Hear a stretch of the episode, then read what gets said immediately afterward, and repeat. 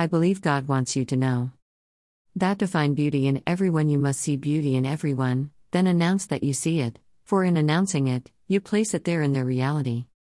Do not miss a single chance, not one single opportunity, to tell someone how wonderful they are, how special they are, how important to you they are, how incredible as a person they are, how beautiful they are inside and out. Do not miss a single opening in which to insert such a comment, genuinely felt and genuinely meant. Make it your life's mission today to bring to the attention of another just how extraordinary they are. Say it. Say it. Say it. Their heart is waiting to know that their own best thought about themselves can be believed.